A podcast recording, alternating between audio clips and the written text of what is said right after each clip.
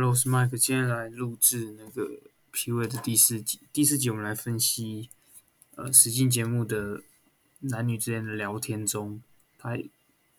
蕴含的技巧跟逻辑，分析出男女之间背后的逻辑，跟他们对话中对于双方的认知、双方的关系的进入升高。然后从，哎，我先开始。所以你上一任大概在一起多久？快一年，他晚很多。你是被附身的吗？啊，这边开始，你看，就男生问他说：“那你上一任交往多久？”然后女生说：“这不是我的菜。”其实这边的点评来说是，呃，女生其实她并不是外在协会的，因为女生其实相对是吃情商的，就是一个男人的阅历，一个男人的经历，在外在上其实及格就可以。那男生是搞相反，男生其实相对是外在，所以从这里也可以去推，呃，女生的逻辑，其实她相对是更在意内涵的这个部分。对。反正我就觉得我真的是头脑撞到。那还在一起还算久哎、欸。对啊，就一直容忍之类的。有点难沟通。我他一开始应该对你很好吧？一开始，其实他好的时候可以对我还蛮好的，可是他脾气真的太差，然后讲话又超难听的，嗯，现在有脾气很差，然后讲话方式很不好。我那时候是去。就是攀岩，然后可能比较危险的活动这样。可是我那时候因为成功，所以我很兴奋，所以想分享给他。然后就他就对他就直接骂我低能。是他他觉得攀岩很低能，还是觉得低能？他觉得我很低能，就是为什么要做对，为什么要做这种事？之后我就变成说很多事我都不知道要不要跟他讲，对啊。然后我就，然后这边来说的话，呃，就是女生交一个男朋友，然后那个男生就是。女生是没有讲说一开始对他好不好，但是其但这个男生非常的聪明，他拿出他的情感经验来说，以客观的来说，情感经验来说，一开始男生应该对你蛮好的。其实这个就是很客观上的点评，记住是跟别人谈论前的时候，不要去点评或批评他的前男友或前女友，因为选的没sense，然后。客观的去讲述说，可能一开始应该对你蛮好的，然后那女生她自己就会去讲述她后面的事，因为她相对信任你的情况下，她就会开始给你阐述。对，然后这边的话就是女生在阐述的过程还蛮真实的，也不作假。那男生看一下他什么回应，一直容忍容忍，到时候我觉得受不了。那你也是蛮会忍的，因为我很少生气，我脾气真的很好，对。你看，在这边来说，男生他男生说你还蛮会忍的，其实就是在这种严肃的话题中，把幽默的成分带进去。聊天的过程中，幽默跟有趣，内涵，我觉得内涵占 百分之四十， 有趣占 百分之六十， 因为大家聊天过程中，虽然会想谈一些相对如果两个人比较熟或者比较暧昧。会想要聊的比较深入，但是我觉得还是以幽默有趣为主，因为大家不想把气氛搞得太僵。你想想想深聊的话，其实，在关系在更进阶的时候，你再持续深聊即可。所以我觉得这个男生处理的还不错。那还不错啊，蛮像日常朋友在聊天的感觉。小智的话就比较比较偏温柔一点，感觉会一直尬。不讲话了。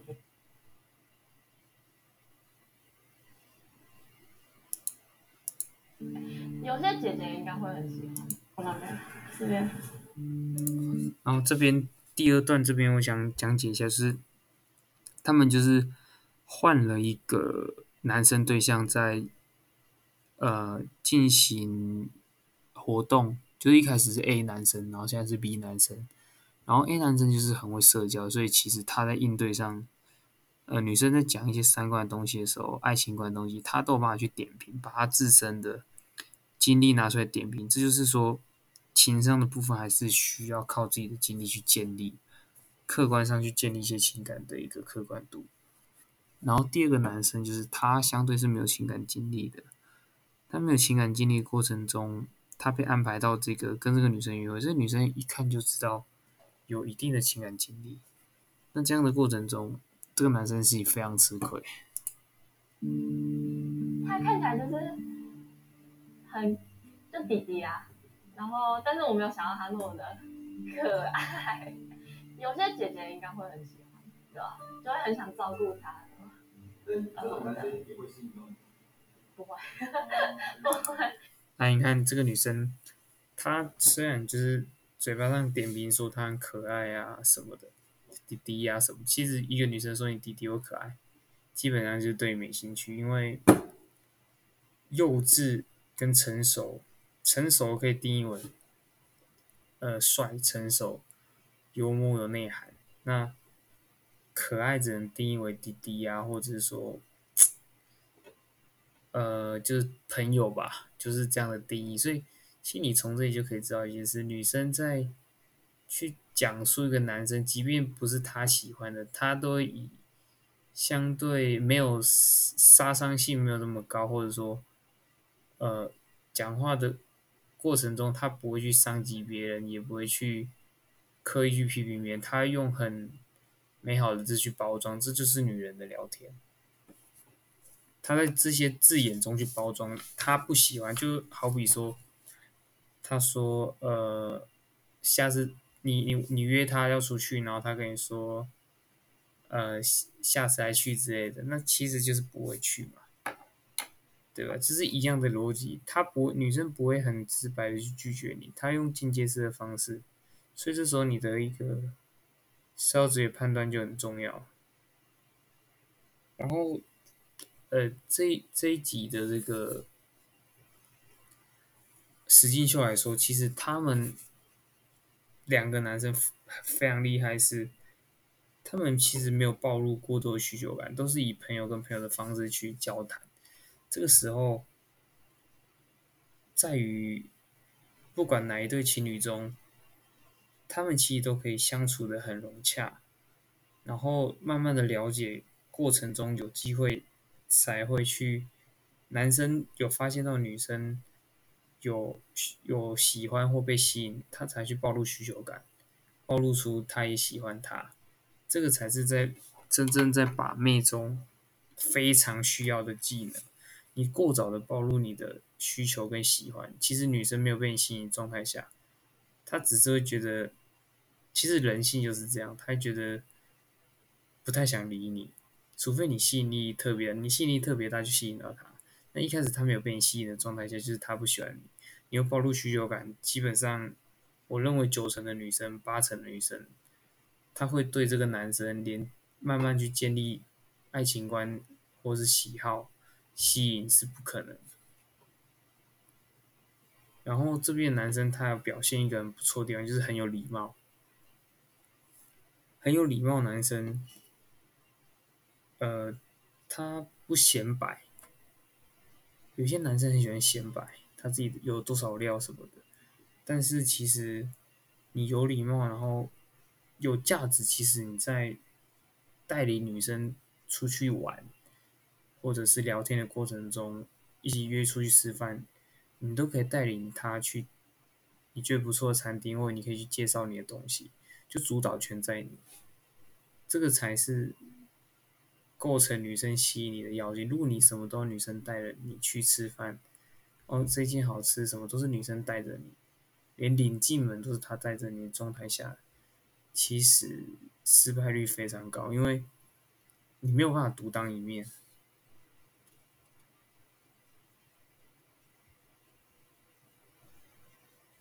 然后这边的话，其实，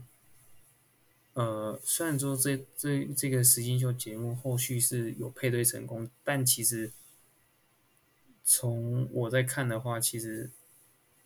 这个女生跟很会社交的男生会比较有戏，那另外一个比较不会社交的男生，其实应该只是配合实境秀节目去做出配对，或者是让大家有圆满结局。但终归一句啊，价值差不多的人就是会跟价值差不多的人在一起。这两个一男一女相对情感经历多，也懂懂玩懂，就是懂的东西相对都差不多的状态下，其实呃这样的状态才会在一起。然后刚刚这个实境秀的女生，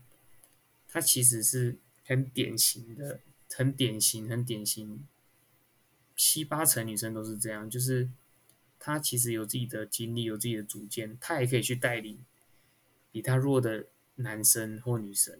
但她更希望的是被更强势的男生去带领，这是典型的女性天性，她们是需要被照顾的。但不是说她没有自己没有照顾能力，她是有的。她这种女生是有精力、有自我照顾能力，也可以照顾他人，但是她相对还是希望可以找比她更强的男生去照顾她。所以其实在，在嗯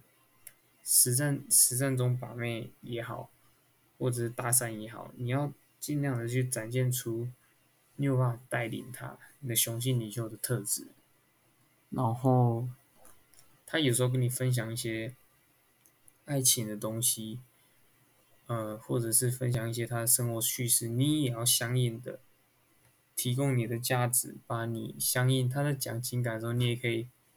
稍微讲一下你的情感，你们的共同之处，就可以从两个人共同之处模拟出两个人有没有一致的爱情观，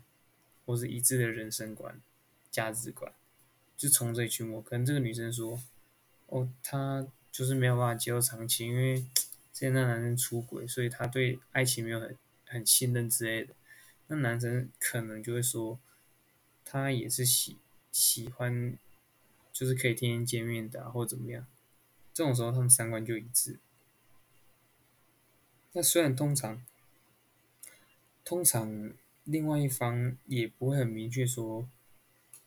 他能接受不能接受，比如说两个人是对立的状态下，其实那另外一方其实在心里面默默就知道说，这个观念就是爱情观不合，就不太可能在一起。所以其实你在跟女生讲话要相对保持客观，等到女生去表态她不喜欢远距离的时候，你再去表态，你可能觉得好像也并没有那么适合远距离，因为毕竟呃，爱情是需要时间跟距离去维持，就是需要长时间去联系、长时间见面的。那这时候你就不会形成很容易跟人家的爱情观去抵触到，这样子才有办法从第一次约会、第二次约会继续聊下去。当然还是有自己的想法，可是主要是你要去女生的想法，其实你也可以有更深的理解，或也可以说，其实远距离还是看双方的一个互相信任，跟两个人怎么去维持这样子。那这样也是一个很客观的想法，但是你说出了，你可能没那么赞同，就是远距离，女生不赞同远距离，可是你赞同，你是觉得说可能需要两个人同时去维持的状态下，那这样的话，其实你保持了中立，又保持了自己的价值观，也没有去抵触他的价值观，就非常的棒。